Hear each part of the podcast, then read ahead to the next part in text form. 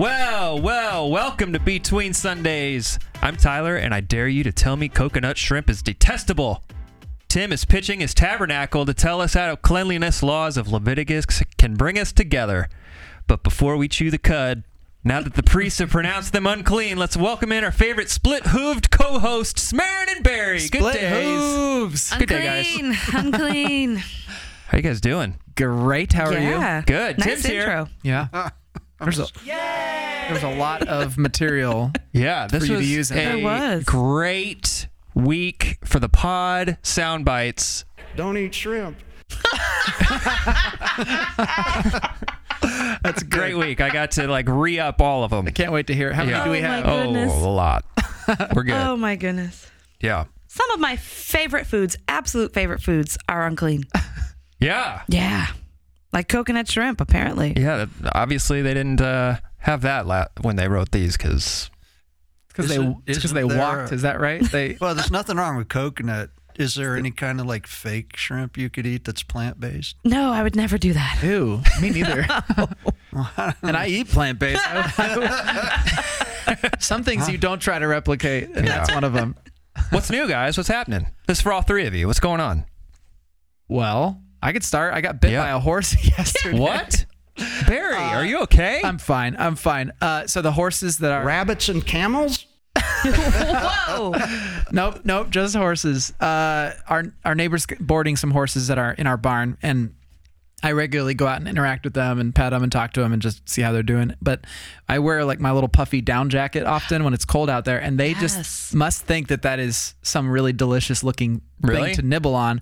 So usually they'll try to just grab the jacket and pull it, and so yeah, you've Yeah. mentioned that before yeah, yeah, on the yeah. pod. So this time, little Miles, who's a baby horse, he just went ahead and just went straight to grab my entire bicep and like pinched my my skin so bad that I immediately had a welt. It was really bad. So anyway, so I'm fine. Were you- was, what were you trying to do? I was just saying hi to him. I was petting him, and Oh, he's like, right. And just like chomped right down. So that happened. Uh, yeah, but other than that, things are good. I'm a plumber now, so I'm learning how to plumb. Uh, I What are you doing? Because you've already mastered woodworking and you're on to the next. No, this is just me trying to. I'm bear, I'm uh, reaping what I sowed when it came to trying to have us DIY our own bathroom. So I'm redoing all the plumbing for the vanity and the sink, and it's much much more work than I thought it was going to be.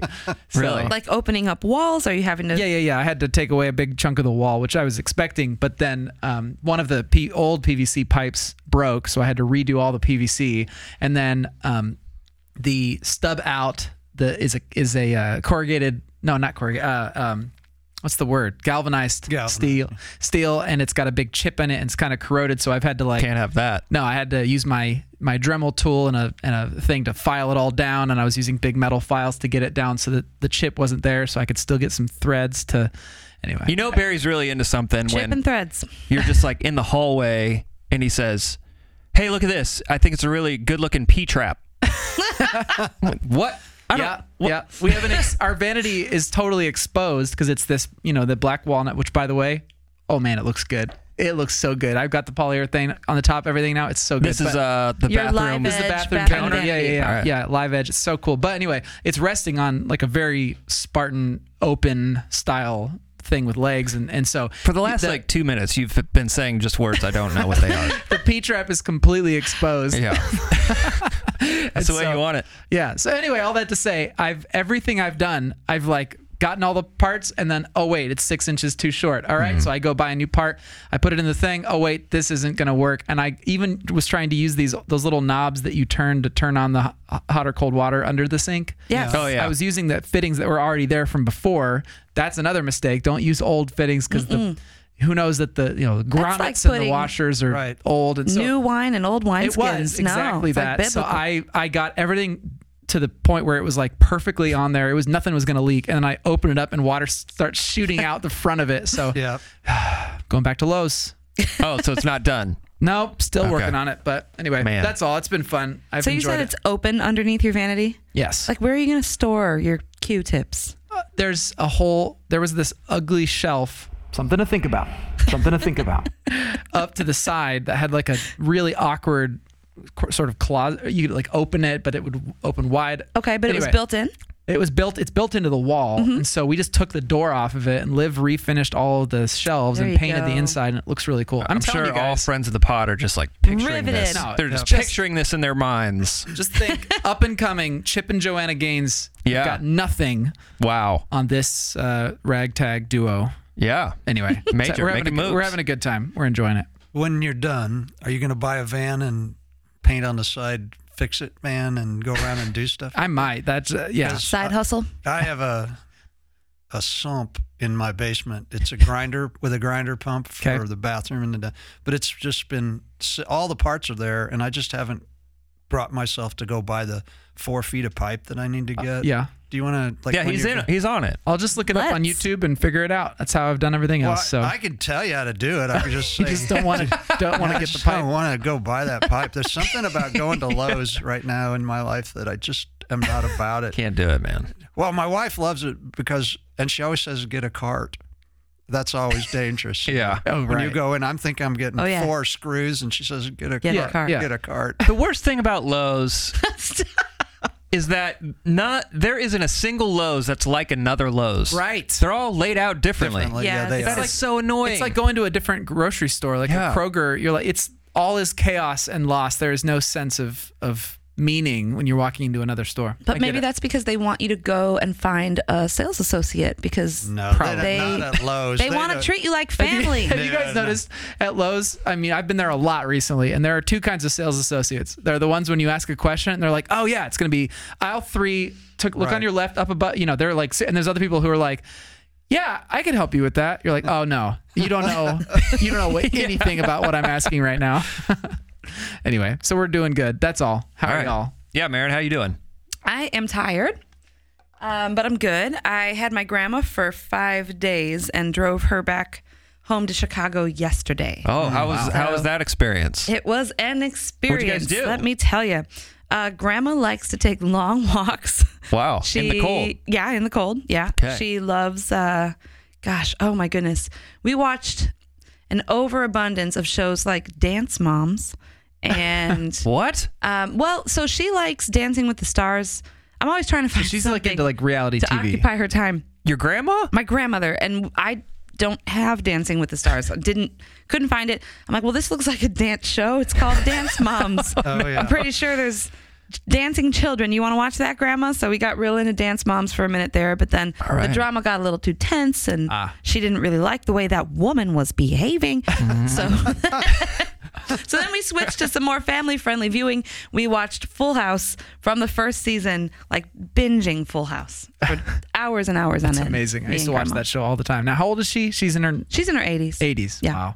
Yeah. And she likes taking walks. She likes taking Like the long new walks. version of Full House? No. The old no. version. Yeah, like Jesse with the mullet. Everywhere you look. Everywhere. Yes. that that that's what we watched. No, it's good. She's such a sweet she's such a sweet-hearted person and she has dementia, so of course there's challenges there, but Yeah. by and large, she's just grateful for everything that I do for her, for everything I cook for her. Well, that's and, nice. That's, um, probably the worst thing that happened was when I, I gave her coffee one day and she the first day she was there i gave her coffee sugar and creamer and everything went fine the second morning she was a little more disoriented and she poured the creamer into the sugar bowl Oh. and was stirring all of my sugar oh. in with half of my creamer that she dumped into this okay, bowl I know where that comes from. You know, that's an old Benny Hill joke. is it really Oh yeah, he would boil. is that what she did was she just was- making yeah, a he would make a pot of tea. Who's Benny Hill? benny benny hill Who is that? do you have grandparents tyler They know who he is? yes Yeah, he would have a cup, a little cup, and a big thing of. Tea. Let's. How did he do that? He would put a little. He'd put one scoop of sugar in the cup, and then he would pour all the tea in the sugar In the bowl. sugar. Sugar bowl. He That's always exactly did what that. she did. He always Except did that. She was trying to make you laugh. Except was she doing a bit? Maybe grandma was doing a bit. I have my back turned to her, and then I just hear her sweet little voice say, I think I made a mistake. Oh.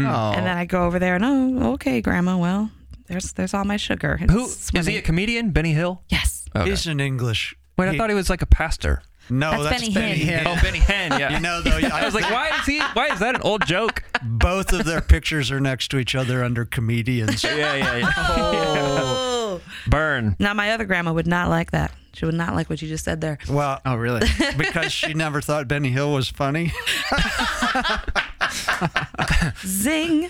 wow. Yeah, so it was good. I took her back yesterday and got to visit with my dad for a couple of minutes, and then I had actually brought um, one of my volunteer uh, musicians from Fishers. My friend Darwin went with me. Oh, cool. On a Chicago adventure. Yeah. So I took her to all the tastiest Stomping spots. grounds. Mm. Yep, from the south side to the north side and everywhere in between. We had a lot of fun. Great. Have I ever asked you what your favorite Chicago pizza is? I'm not sure if we have discussed this, and it's a bit controversial. So Yeah. I would I would lean more toward the Giordano's, not the Pizzeria Uno or the what is it? Lou Malnati's? Luminati's. No, I'm, Really? I'm really not big into Lou Malnati's. But more than Giordano's, when we lived on the south side of Chicago, right by Midway Airport, there was this mom and pop operation that had the greatest deep dish. Yeah. The problem I have with Giordano's, and I will probably talk about this for way too long, but their sauce is a bit more tomato pasty, mm-hmm. and I don't want all that tomato paste. Yeah. I want it to be a little bit looser, a little bit fresher, and that's what this mom and pop thing had going on. See, that's what I feel like Illuminati's has. Their their sauce has so much more flavor I to think me. it's or maybe their crust that's not that you don't that like it. It's kind of buttery and Yeah. too buttery. Insects don't have blood in them. Were you just feasting on this sermon this week? It's- An it's overabundance of sound bites. It's a gold mine. I could see him. He was sitting in the audience. Every time I'd say anything, Yeah. he'd lean back and chuckle. I was sitting at my desk just pulling these, just Yeah. laughing to myself. Uh, yeah. I wish we could show visually some of the things like the new uh, hand motion. The from- hooves. Yeah, that's yeah. You got to do the Vulcan Yeah. sign, uh, like Yeah. live, live long and prosper. Turn it forward, and you've got hooves. I honestly, I don't rehearse that. Tim, what's new with you? What's going on? Um, uh, my wife and I were in Florida for a couple of weeks. That was, Oh, that's cool. yeah, it was good. It was good. Just being in- vacay or yeah, I did a lot of work while I was there, but um, yeah, and I got I took my bike down. And Oh, cool. when- yeah, and I rode my bike down there, but I got stopped twice. I drove down. She had been there a few days uh, with Meg Blevins, and they were painting, which is good for them to do. And then uh, I came down and. But I got caught twice on the way down on the first day and sat for four hours in the middle of nowhere. And only, I didn't get, I got to like, not even to Chattanooga, I don't think. I got, you know, oh, you're stuck in traffic. truck, yeah, in traffic because of accidents. Oh, Oh, wow. wow. No. And um, so it took me way longer to get there than I thought it would. And then when we came back, we got in some, that was a big storm a couple of weeks ago down south, and it literally shut Knoxville down. When we got to Knoxville, Knoxville, the rain was so bad that they had l- closed the schools. They'd closed the interstate, everything. We just had to, we got off at, it was like noon. We'd been driving from Atlanta. I think it was like 11 in the morning or something like that. We'd driven two hours. That's right. In pouring rain. I'd never seen anything like it. And we got off the highway and there was a Holiday Inn Express and we had to spend the night because the road was just shut down. wow. Wow. It, the rain was so bad. I've never seen anything like it. So it took us way longer to get home than we thought it would. But, uh, Man. but it was good in Florida, and I did get a lot of miles. You know, uh, Sanibel and Captiva at its highest points are like three feet above sea level. Yeah. Yeah. So all over the island, they have those big things that tell you how fast you're going. You know, the electric things. That tell you to- Yeah. they're telling you to slow down. Yeah. And no way, I was just making. Cruising. I was making those things work. That's all I got to say. Yeah. So when you're down there, are you riding by yourself or are there people riding with you? Um, no, there. I I only saw one person on a bicycle that actually looked like a cyclist. Was there? There are thousands of people riding bikes Yeah, down but there. they're like the big wheel cruisers, looking- yeah. yeah. yeah, I. No, I was riding by myself. Okay. Yeah. All right. We are in week five, Four. four of our sermon series, Return to Eden. Tim, you're here uh, because you gave a great sermon about the cleanliness rules or cleanliness laws. And so I want to talk about that. Uh, so, for anybody who may have missed it or hasn't seen the sermon yet, what would you say was the big takeaway or big idea you wanted people to, to hear? Uh, I want. What was that? That was Marin's me. I'm phone sorry. fell. I thought it was a drum that was uh, I thought.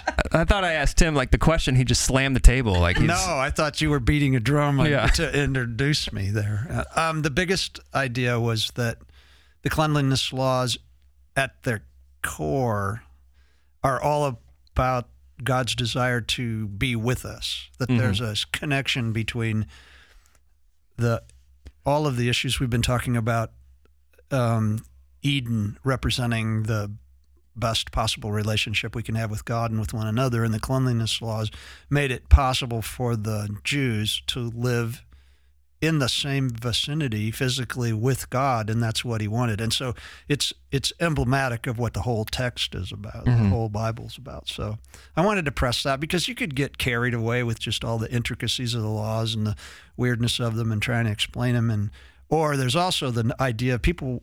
A number of people asked me about this about the whether those laws were health laws that they didn't know they were being given to them for health purposes. And if that's the case, then all that means is that God's keeping a lot of secrets from us.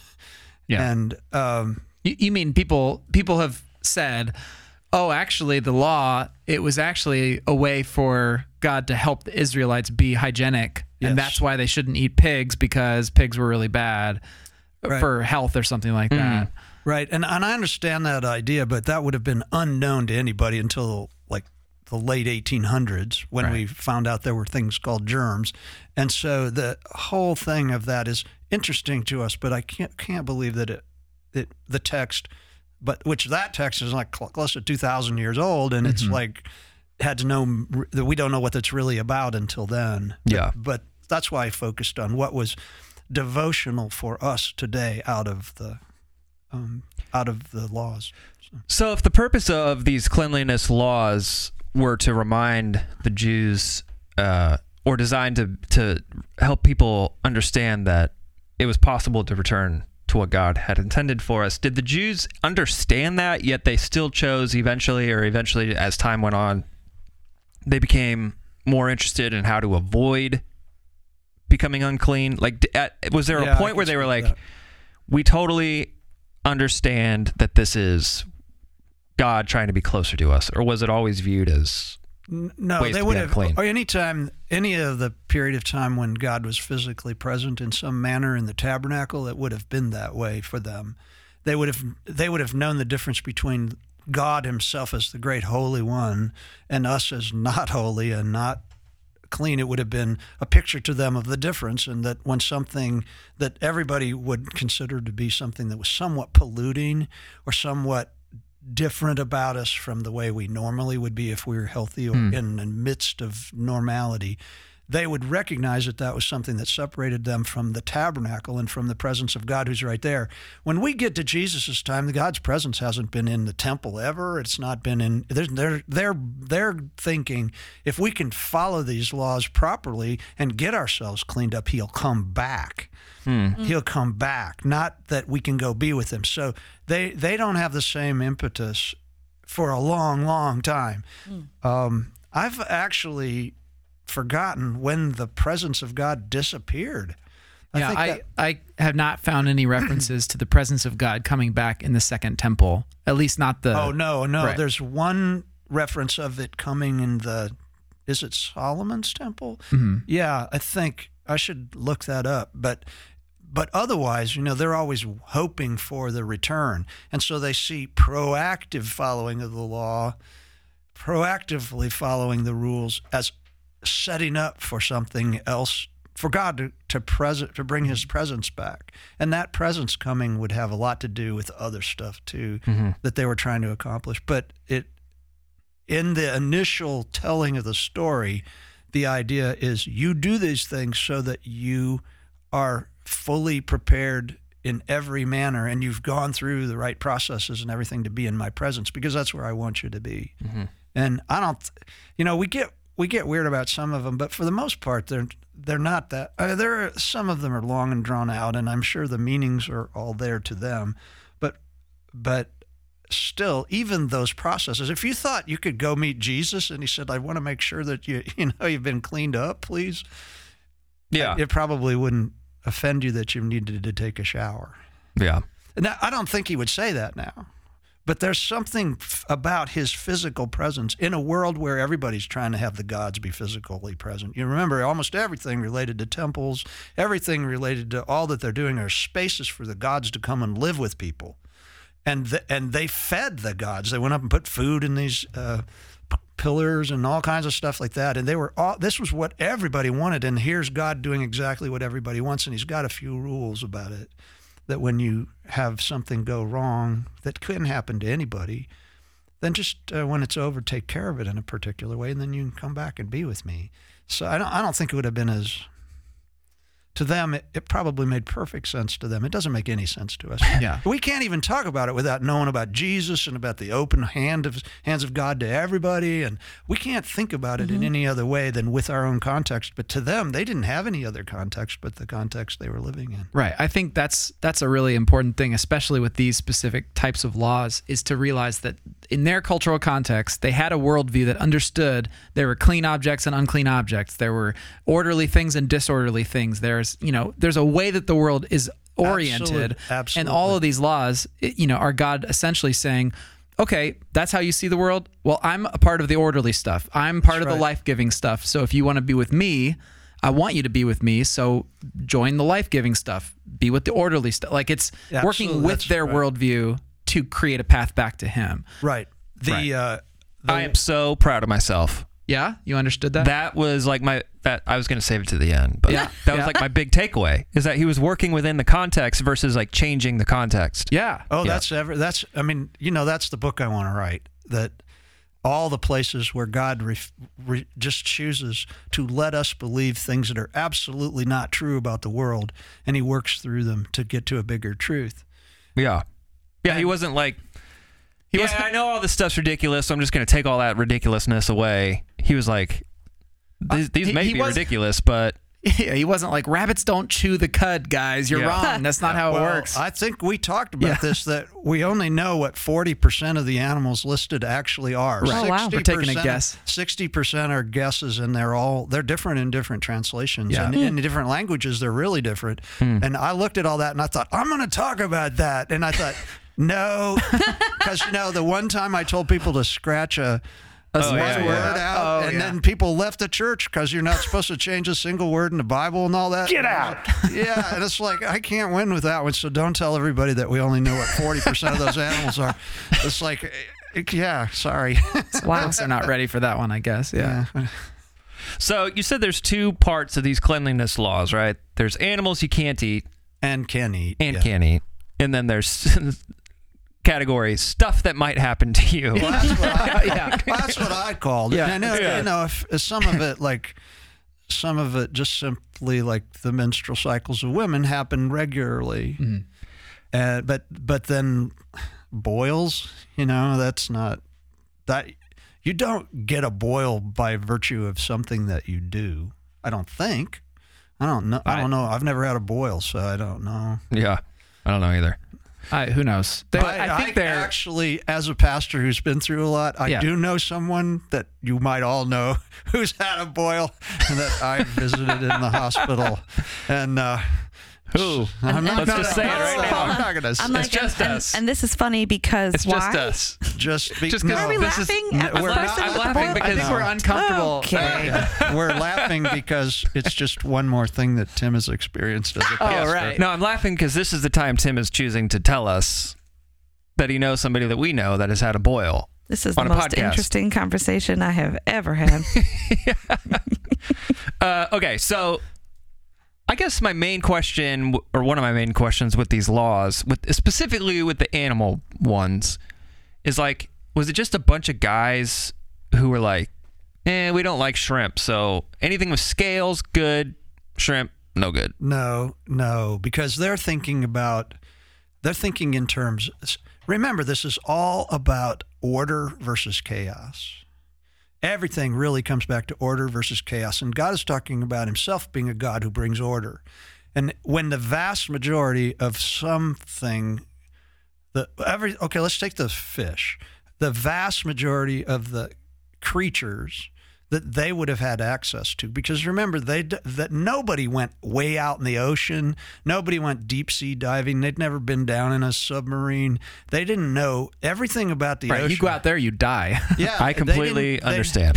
they they were they always stayed within vi- visual connection to a shore no matter how they, the people that the people that crossed the ocean and stuff were cra- the crazy people of the ancient I world. agree. and so the their notion of what is in water is the vast majority of what they would find in water were creatures with fins and scales. Mm-hmm. And they knew that they swam. And that's what's supposed to live in water. But then you get this occasional weird thing like a lobster. And they're not thinking how it eats, but they know it doesn't swim and it doesn't have fins and it doesn't have scales. And it is chaotic in the Yeah. sense that it's it's created and- they didn't think in terms of creation like we do either, but its its choice of living is chaos with within the stru- structure of all the other things, the majority of things that live in the water. And so that's where this comes from. We know they were thinking that way. If you remember the Noah story, what does God tell Noah to do? He says, Get a pair of every creature and seven of all the clean animals. Now, that their cleanliness, cleanliness with animals was clearly a thought in their mind. This is not new to them because Noah's the Yeah. story is Yeah. way older, and so they're already thinking about animals in terms of. And I remember what I said that the the word "clean" is an unfortunate. I think unfortunate hmm. translation. The real word for it, is, it really means something that is that is prepared for the purposes that God has for it. Really hmm. prepared for sacred purpose. Was set apart for special purposes. And that's that's my question then to that word specifically. When we see the word clean, can we can we use holiness and cleanliness interchangeably? I don't- Should Scratch we it be- out. Should we be thinking holy when we see the word clean? Well, I've I've heard it that there's there's actually there's two uh, dichotomies at work. There's holy and unholy, Unholy. and then there's clean and unclean. And it there's a progression that goes from an unclean object to a clean object to a, that can then become a holy, Holy object, object. or a holy object that can go the other way. Um, right. You can use. There's also holy. er, Wait. There's profane and Holy and profane. profane. yeah. yeah. And profane we've made into a word like somebody who's Evil. in speaking, but it simply is an ordinary un unready for Unholy. Well, not holy. yeah. Or- it's not. It's not ready to be used in a sacred way. There's something about it that needs to. Be, it needs to move to the sacred space. So you define clean as ready to be with God or ready to be used by God. Right. in Is it- that and the same as being set apart? um, sacred? I think that there are. I think I think the initial plan was that everybody could be clean and holy and set apart. He, I, I- think that I think that the t- the words actually have some different different meaning in the way we think about the the actual process of people doing the work of God. Like the priests were set apart. Mm-hmm. They had to be holy to do that, or clean, Right. and they had to be holy to do it. And th- so, but they were sacred in that they were specifically set apart. But God's initial plan was to have a nation of priests, Mm-hmm. and the whole idea about A nation of priests, a holy nation. That's what. He, yeah, yeah. yeah, yeah, And so it all it all kind of works together. I wish that we could understand their their dichotomy between all of these concepts. Right. It's just very difficult for us. I think I would maybe I would say it's ready to be set apart. Mm. Clean means ready to be set apart, and then set apart would be like holy. Mm-hmm. So, uh, like I was thinking about this when you mentioned that. This is just kind of the way that they understood their world.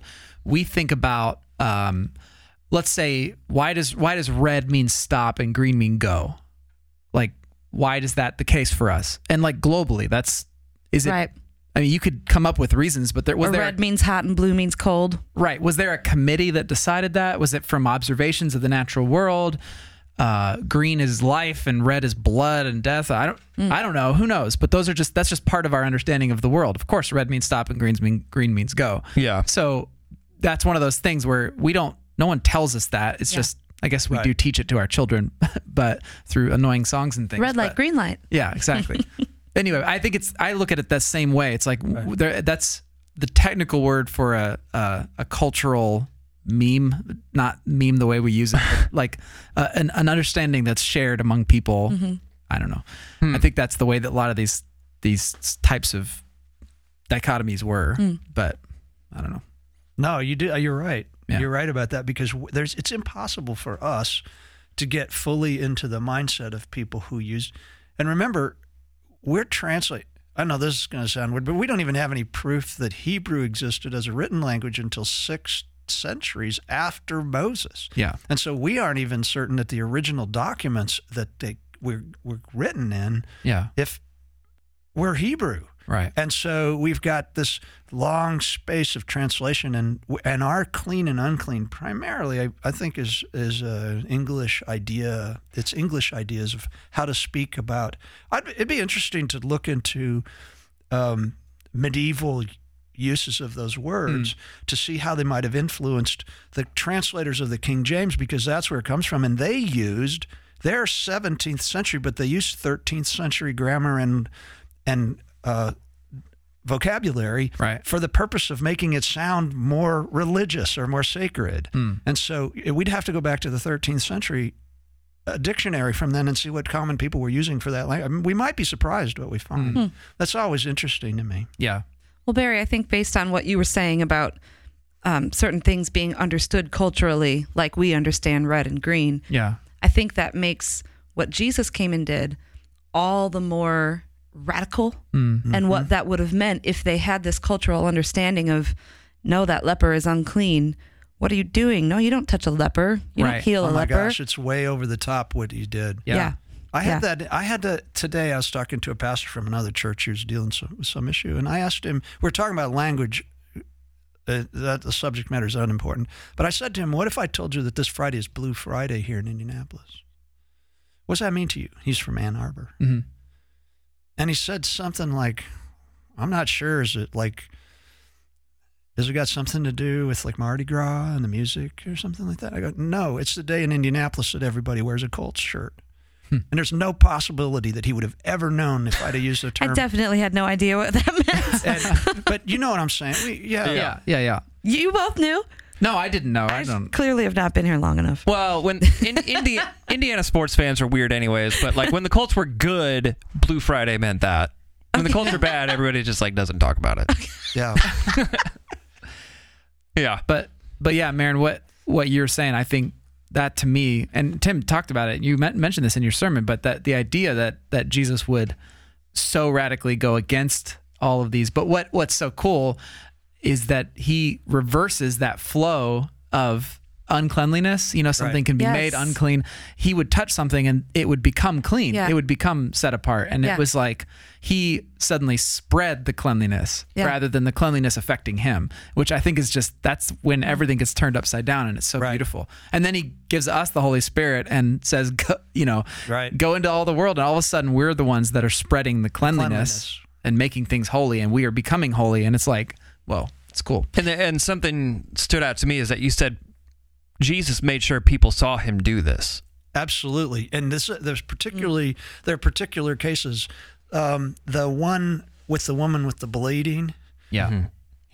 it, she would have been healed had she touched him, and nothing would have been done. And she did not want to be seen because her presence. If she'd have been caught in the crowd previous to being healed, everybody would have been really upset about it Yeah. because she's she would have made anybody unclean that she would have touched. But so he says he keeps going, "Who touched me? Who touched me? Who touched me?" And why? It's because there's no possibility that she wasn't known in that community. Right. Mm-hmm. And sh- he wants to publicly let mm. everybody know that she's not only been healed, but now she's clean, and that whatever sin they were connecting with it was clearly forgiven because healing for something like that was a sign of forgiveness from God and all this stuff. And he publicly makes wants to make sure that this happens to and it's that she's seen. And Yeah. but then he goes right straight to a little dead girl who's exactly the same age as the years that she had been bleeding, and she's dead, and and tells everybody she's asleep. Well, why does he tell everybody she's asleep? It's because they all they all go, ah, he's crazy, she's dead, you know, and we know when people are dead. And he goes up into the room with just a few people, and he raises her from the dead, and he tells tells them not to tell anybody. Everybody else now thinks that we made a mistake about whether she was dead or not. The reason is because she's the perfect marrying age, and her father had probably already hooked her up with somebody who doesn't want to be married to the girl who was dead, mm. because that's a The terrible superstition or the yeah, yeah. and so so he keeps that from being public all within a couple of minutes. Really, just a few minutes, all this happens. He's aware of the need of the woman with the bleeding thing, and he's aware of this little girl's need so she can have a full life. Everybody's going to go to their grave except those people who later, one of them writes it down and tells us about it. everybody's going to think that she we just missed that one. She Yeah. was just really asleep, hmm. Hmm. and Jacob, Jesus woke her up because that's what she needed privacy. The other lady needed public, hmm. and that's that's constant in the stories. Every time you run into a miracle, you need to stop and think, what is this saying in the bigger picture of their world? Right. Because we we always uh, change it. Right. And just like just like the the Old Testament laws, it's all about bringing people back into, Back into- the yeah. presence uh, of God. That's Right. beautiful. Yeah. I love that. Yeah, so you started your sermon by basically saying like I know people that go through the Bible, say they're going to go through the Bible, but they hit the brakes once they get to this part of the Bible. But like you just said, Barry, like once you kind of like take a step back or you see the bigger picture of stuff like this and you connect it, the arc to Jesus, it, it makes it less than lame, right? Like, or no, it makes it more than, That's pretty okay. but yeah, because like, That is not the worst thing. because Yeah. it's it's cool because it's like yeah i don't want to read that it's just a list of stuff that doesn't make any sense and then all of a sudden you say yeah but jesus is now the tent Yeah. jesus is now the Well, the- one that's saying you are unclean you don't have to do the whole rigmarole hyssop branches whatever and this would have meant something very important to the people initially reading it and it can mean just as much to us but you don't get it unless you look at the bigger story that the bible's trying to tell Right. Here's Well- here's something that most people miss. I'm sorry, I interrupted. No, I'm just thinking I've done that. I've hit the brakes. I've done Yeah, me too. so many times. I probably in did my it this life. year. Especially as a teenager. I think I made that, hey, I'm going to do this, read Yeah, the Bible in yeah. a year. I think I did that maybe every year. believe god Turn probably always stopped at about judges. Um, but one thing I never thought to do in those days was to ask when I hit those brick walls of what on earth does this mean? Like what you just told us about healing. Um, was it Jairus' daughter, the the dead girl, and the woman with the issue of blood? That's just mind boggling to think that there's an additional layer to that story that probably would have gone unnoticed by by myself that he was liberating them not just from their affliction of death or illness but from social stigma Right. Yeah. He's Wouldn't have bringing thought of them- that. Bringing both of them back into the community. so as we're telling people to take a big step back and look at the big picture sometimes i feel like we just there are things we can't see mm-hmm. unless we maybe run that by somebody. And we we talked about this a lot on this podcast, but I think we mentioned it last week. This notion of like chewing on scriptures together collectively Yeah. as a community and um, making that a part of the regular dialogue um, and an ongoing conversation. I think that's where I failed miserably in all of my attempts to read the Bible through and muscle through Yeah, it. do I it tried to do it on my own. yeah Hmm. Yeah. Well, yeah, and understanding what this would have meant to the Israelites is is important because this connected me to them in ways that I wasn't necessarily expecting or like you, when you said these laws were designed to be liberating to the Jews, but Right. inevitably they they they saw it as like they or they started focusing on becoming or uh, avoiding becoming unclean. Like I do that all the time. Like that's human nature. Like when I was 15 years old, I wasn't like asking how far is too far with my girlfriend because I wanted to be liberated and closer to God or in his Right. tent. I was I was asking it because I wanted to avoid sinning. Hmm. You know, like and so it connected me to the Israelites like to hear that this is what this is designed for, but eventually you try to like ruin it. Right. Yeah. Right. And the, and you made this distinction, Tim, but this is something that is important when you look at the sequence of the story. That there is the tabernacle. God comes to dwell. He's leading the people. He's with them, and then he gives them the laws for how to be in relationship with him. He doesn't say, "Here's a bunch of laws. You follow this, I'll show, up." show up. See, that's exactly Yeah, yeah, yeah. the rest of the world, the rest of the ancient world operated under that latter Yeah. rubric. They would say they had all, and everything was incantational. They would have these massively long uh, incantations that they felt they had to say every word exactly right and get everything perfect. They had to do all these things perfectly, and then that would obligate the God to do something To summon the yes, God. and this is a God who comes to be with them and says, "Now here are some things that are going to happen to you that I want you to take care of them in this way. And sometimes you're going to be separated from people for a while, and some some of them are going to.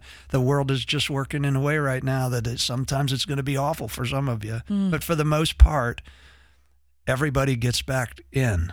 And and I know that the, we would always say, well, it's so unfair to the person who can't ever get back in. But Right. but we think of that word of the the main one is leprosy, and that word encompassed every kind of skin possible thing. It it's everything. Very few people had the skin diseases that we call leprosy now. That hmm. Hansen's disease. It wasn't. We're not even certain that anybody at that time actually had that particular hmm. condition. Hmm. So, and yeah, they had to yell unclean and they had to do stuff, and it sounds terrible. But um, can you imagine though when it clears up or when the things clear up, how rev- how um, liberating that is? Or to know that the possibility, or somebody says, "Oh yeah, I had that. It took like a month to get over it," but you know, do that and then go through the process, and you get to go back to the tabernacle.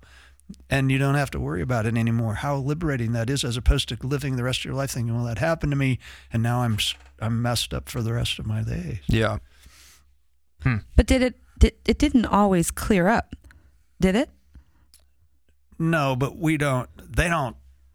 We don't get many records about. You know, there are people. fu- You remember the Naaman story? They said he's like the great Syrian leader, and he's all this, but he had leprosy. Hmm. Well, he was out and about and with everybody and living a regular life, so we don't even really know what that meant. Hmm. We don't even really know what that meant.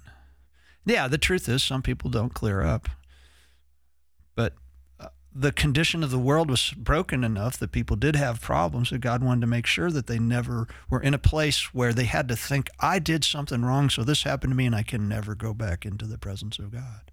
Were there provisions in the law for outcasts? Like, um, w- would they have been among the ones that were like gleaning from the corners of the field, um, as they were told to kind of leave some of their yeah. harvest for like the That- poor I and needy? Remember, I remember that the poor and the foreigners were allowed to.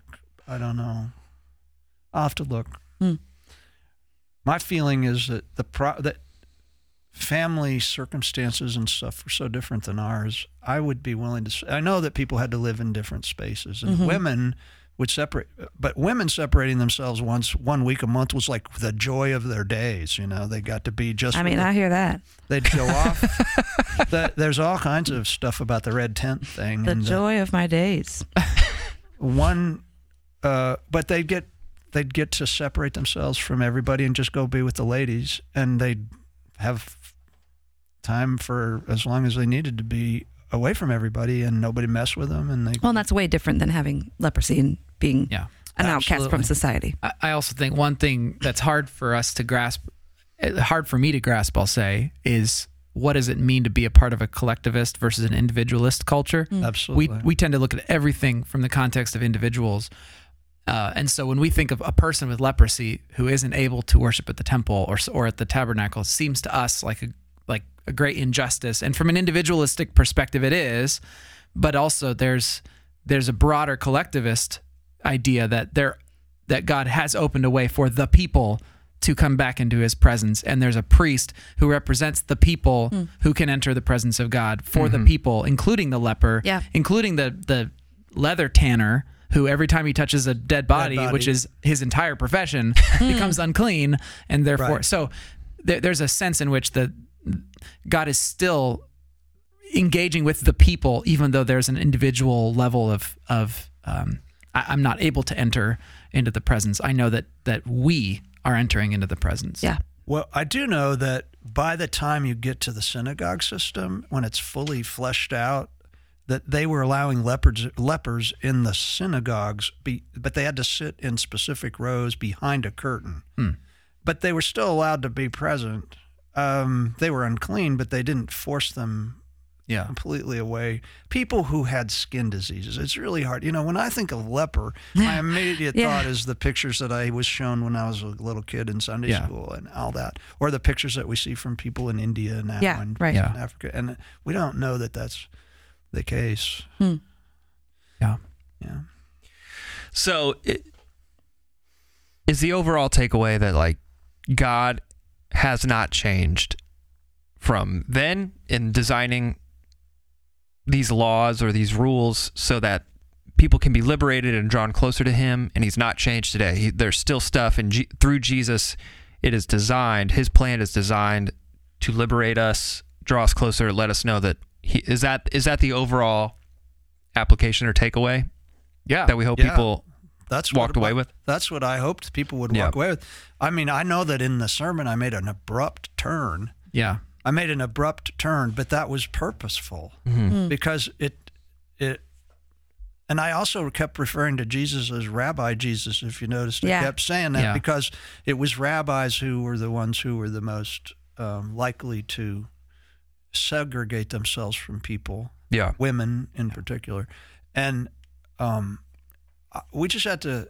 It's impossible for us to imagine the difference that Jesus has made in what it is to be close to God. Right. yeah And ju- yeah.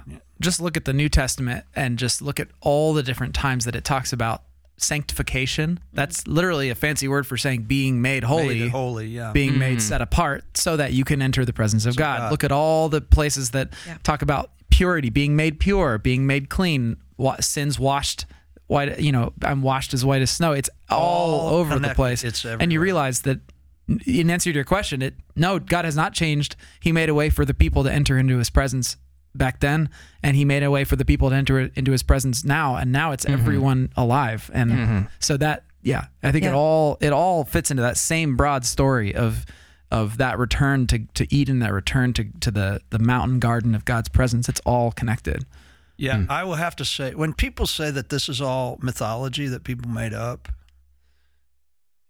it, this is like the crazy. If somebody's going to make up a religion, yeah this is like it's not the worst one to make up Yeah, yeah. That that the worst one. Everything that gets cl- cleared up gets cleared up by a man who's born from a virgin, yeah and that and then gets executed executed in the worst possible way imaginable in that world, and then he comes back to life. but only a few people see him See, yeah, it's Yeah. like everything. Everything about this religion is ridiculous unless it's all true. Mm. right right And if it's true, it makes sense. If it's true, it makes sense in the big story that we've been given. yeah We don't have to. We don't have to figure. Well, I suppose we do have to figure out how the narrative all fits together, just because we're so distant from its initial yeah mm. creation. But in its initial initial creation, it would have made perfect sense to everybody. yeah hmm. I find that fascinating. Yeah. Hmm. Well, thanks for giving the message, Tim. That was it was. oh yeah, was I will say I suffered over it.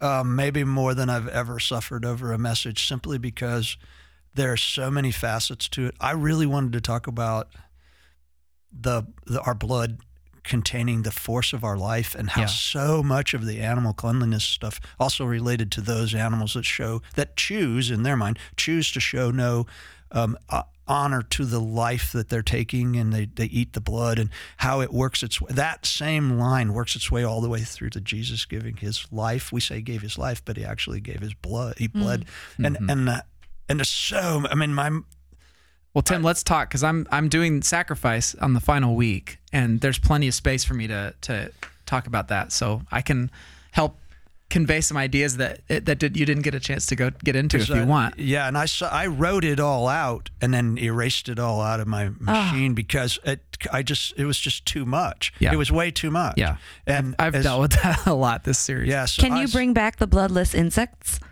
yeah. Can we hear that again? Because that was a cliffhanger. Yeah. Cliffhanger. Insects don't have blood in them. I sound so stupid on that stuff, man. You know, it's like I, I, I feel like I'm a caricature. Not at all. Have we missed any? Are there any that we haven't heard yet? Uh, Split hooves. Two birds, two lambs, six quarts of flour, a cup of olive oil, a cedar stick, some scarlet yarn, a hyssop branch, a pot of water, washing all your clothes and shaving all the hair off of your head, including your beard and your eyebrows. Hey, I didn't make that up. That's gonna come in very handy Yeah. in a very specific Yeah, way yeah. someday.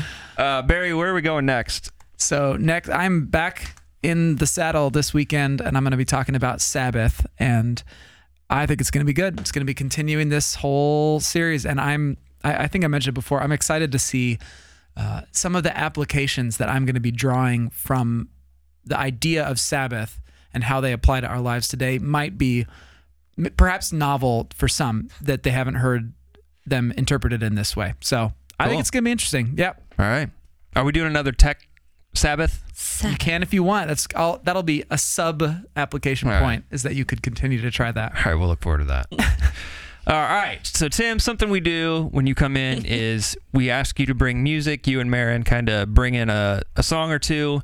Um, most of the time, it's songs that I have definitely never heard of, and you did not disappoint this time. uh, I want to play these songs and just kind of talk over them a little bit. well, let me just say that I, my wife and I talked about this one. This song liberated me from the absolute seriousness of being in a in a blues band.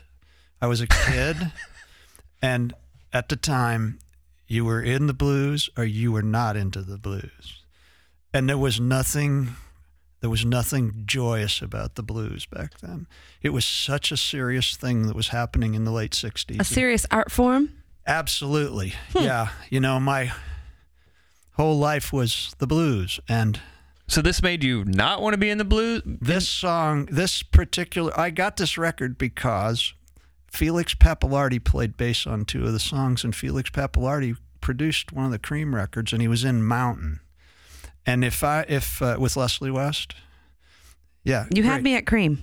Keep going. And I thought, I thought, I, and the only reason I bought it was because they looked really serious on the cover, and Felix Pappalardi was on it, and Perry Robinson, who was the great jazz clarinetist.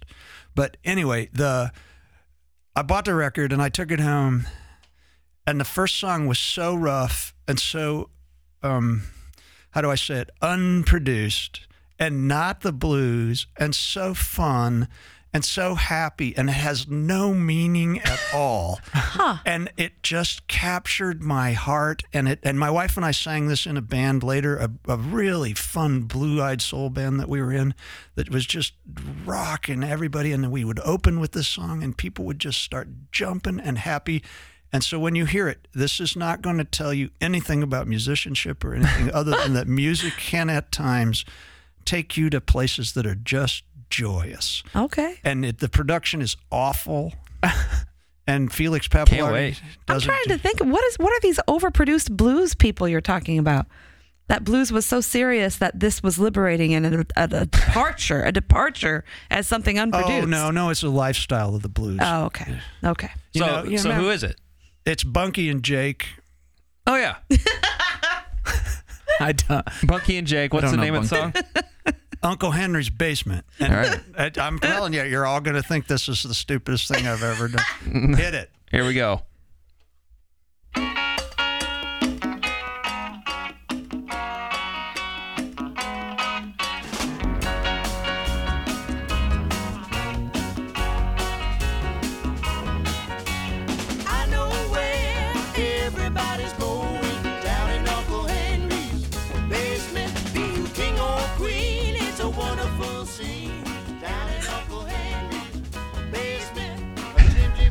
So, this made you not like the blues? No, he didn't say that. This Oh. liberated him. It gave him joy. Oh, yeah. We're missing half the music. Oh, there. sorry, sorry. We're missing half the music. I know where There's something about those old bass tones that are so bouncy. Jake isn't even in the recording. Jake on a mystical ship. I gotta be Jake.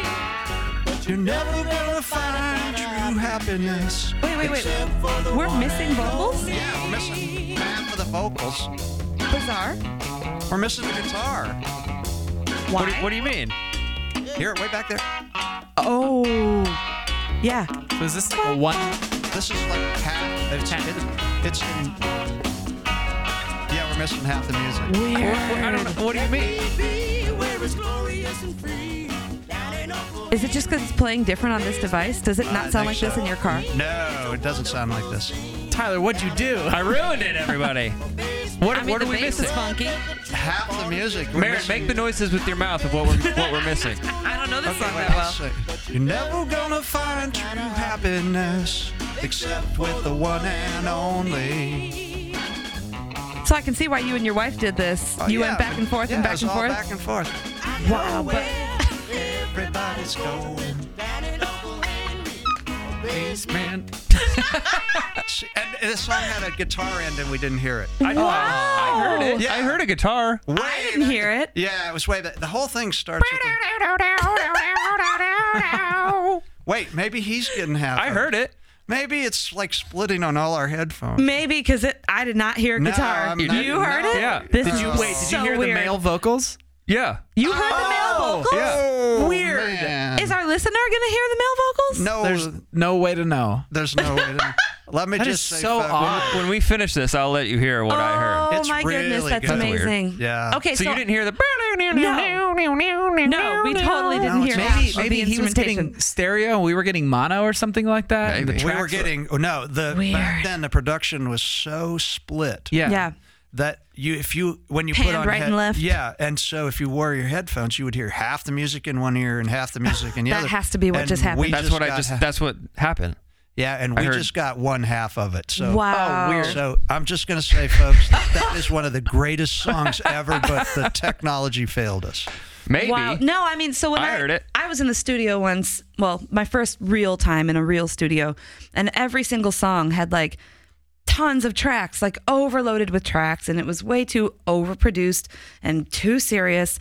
And right at the same time, the White Stripes came out with their first album, and it was like two or three instruments tops. Yeah. And it was cleansing. It was There is so okay. cleansing. There is a really great album. There are two great albums that are like that. Blind Faith's first album, the first song, well, they only did one album. Yeah. When Blind Faith first came out, they put Clapton on one side and Winwood on the other. yeah. And they, if you listen to them on one side or the other, you get one song is just a trio over here, and the other song is a trio over there, and you put them together, and they both play a really long solo on the song. Um, Presence of the Lord? no, no, not on the presence of the Lord. It's on the first one. It's down, down, down, down, down, down, down, down, down, down, down.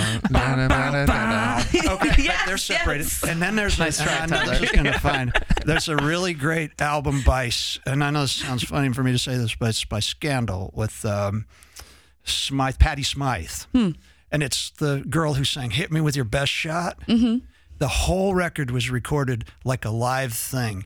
The one guitar player's over here on the left side, the other guitar player's on, and they never cross over. The drums and the bass are just driving through the middle, and her voice just shoots out. Huh. And it is so cool because it's so like rock and roll used to be, but it's like it's got so much body Yeah. and soul, and they're both playing so well, and I just that just thrills. By the way, yeah, the the Blind Faith song is "Had to Cry." that's right.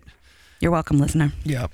'Cause I know was you wanna- thinking that might be what it I was. know but- you want to go listen to it Hey, right that now. is- and uh, okay, when I was when I was 16, every morning I got up and I dropped the needle on the "Do What You Like" on Blind Faith and listened to Eric Clapton's guitar solo. It's so I just- psychedelic. I just dropped it on that one solo, and then I said, "Okay, today I've heard the best it can be," and, I, and and I would go to school. That's my Wow. wife. When she met me, I was Do listening what you like. and when down down that thing it's like oh good lord i know why they I know what I'm listening to on my way home. yeah man yeah All right. not that i'm excited about Yeah, this Yeah, Marin.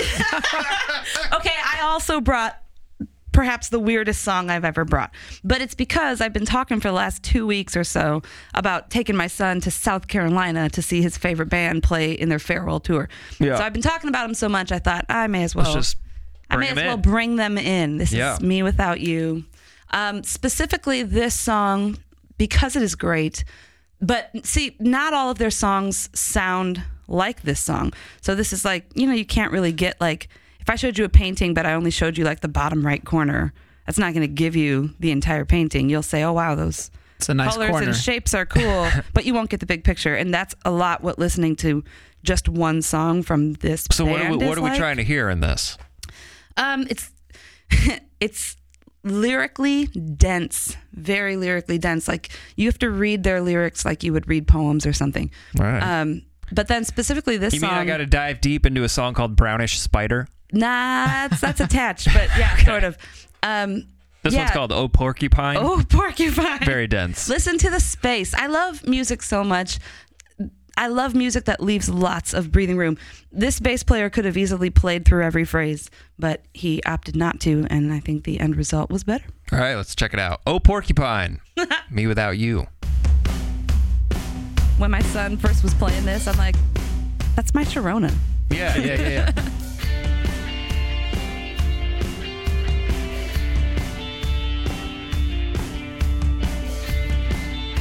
it's a lot like the last one. Is it? Are you only hearing half of it? Without a queen, the locust swarm turns the ground black, Michael Stipe? Not quite. Oh. sending like a shadow tower on a fish's back. It's like half spoken word poetry, half like post punk Scattered the sticks, screamo.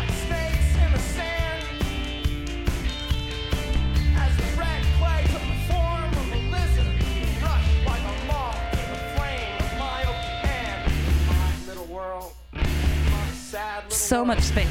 Are they going to get mad here in a minute? Yeah, sure. Then a speckled bird, humbly inspired. That drummer's really good. Oh my goodness. So does Jaden just like sit at home and do this He will scream every word. My reserved as son. he's playing drums? Yeah, so Darwin and I on our trip to Chicago yesterday, I played her some of this because she was curious.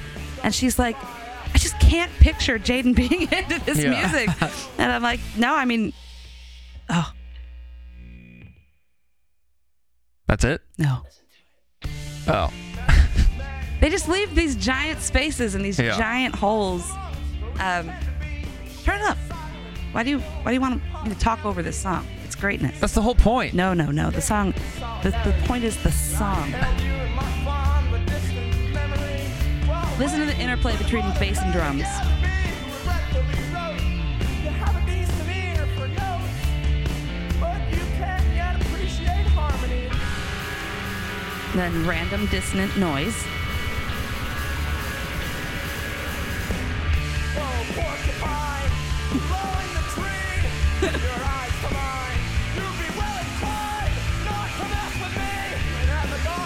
They have a singer? That is that is their guy. And that's what I mean by this no, is I mean, this is the bottom right hand corner of a gigantic picture. so he just sings. I mean, He sings a, on some songs. He recites this poetry on other songs. okay. Does he play an He instrument? yells on some songs. He plays guitar. He plays accordion. Where are they Um, from? Philadelphia. Oh, that explains everything. I no, I really like. I just, I just wondered if he was playing the guitar and doing the vocals. That's all I was asking. Yeah. Well, yeah. Like so, when we saw them, he played instruments on some songs, but not every song. So, do they have a guitar player separately? They have two guitar players separately. Okay. Yeah. But yeah, Yeah, this is this really is good. Jaden's So- number one drum influence like of all time. So he knows how to play the song on the drums. A lot of times when he is sound checking at whatever campus he is at, he's using these Really? these beats, and I can stand on stage and recognize what my son is playing, and it's the cutest thing in the world. But like for of all the drum influences he could have in his life, I'm glad it's this guy. Oh, Yeah. That guy's really good. Yeah. And then it gets a little more melodic toward the end. Boom, ba, boom, boom. Now it's like, come on and dance. Boom, ba, boom, boom.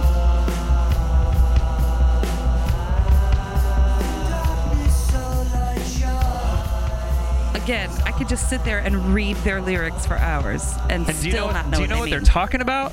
not always. All right. Porcupines in a tree. It's it's very Duh. allegorical. A lot Yeah, of yeah. times it's kind of like an Aesop's fable or something.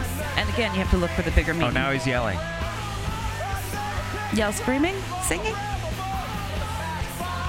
I drove 12 hours for this, and they played this song at the show. There was a it time in my life where incredible. like this would have like been everything to me. I could see that. Yeah. Actually, I might just go listen to it now. You and, really like, probably sit should. in my office and cry. Yeah. He'll fly like a like a moth to the light of this, Yeah. their open now, hand. Listen to the transition of this because this is kind of this is an example of why So this is a you new could never song. describe them with one song. No, this is kind of like the ending of that song. No, it's a new song. Not really. See what I mean? Did have you ever introduced your son to Sunny Day Real Estate? No, but I know what you're talking about.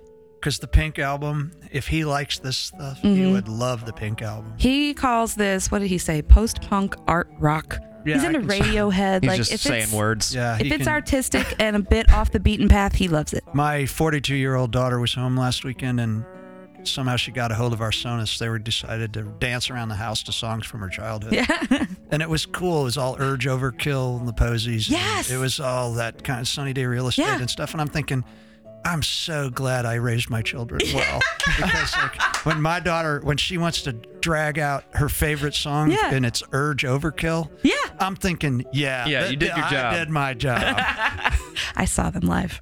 No more spider. Yeah. Do you hear this? Like the Sometimes though, sometimes when this kind of stuff happens, I'm like, he's the joke's on us, right? kind of. We think maybe. he's being serious, but he's No. saying no more spider. No, but so oh, you've got to dig into this Yeah, bit. yeah, you yeah. have to dig I in. don't know. They're in the studio, remember, at $975 an hour. They're, Yeah, they yeah. better be serious. Everything is intentional. Yeah. So that that little refrain or whatever shows up three times on this album. Like beginning, that, yeah. middle, and end.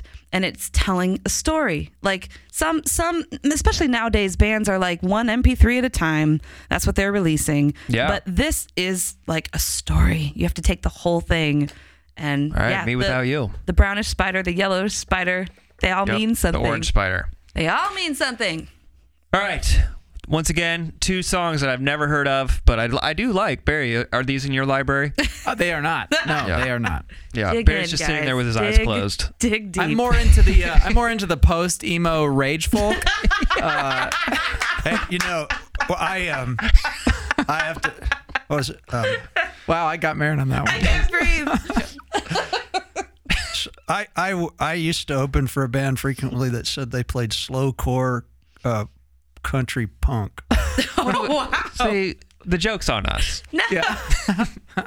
Don't tell Jaden because he takes every word seriously. Yeah. Every note, every beat. All right, Tim, thanks for being with us today. Yeah, it's great to It was great to guys. have you back. Uh, Barry, you'll you'll be next week. Yep. We're all in. All in. All right, Marion, you're back next week too. I do believe. All right. So uh, between now and then, will you please send us out? I sure will.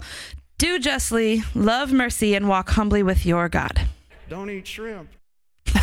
Oh my goodness, no. No, no, no. And we'll see you on the other side of Sunday.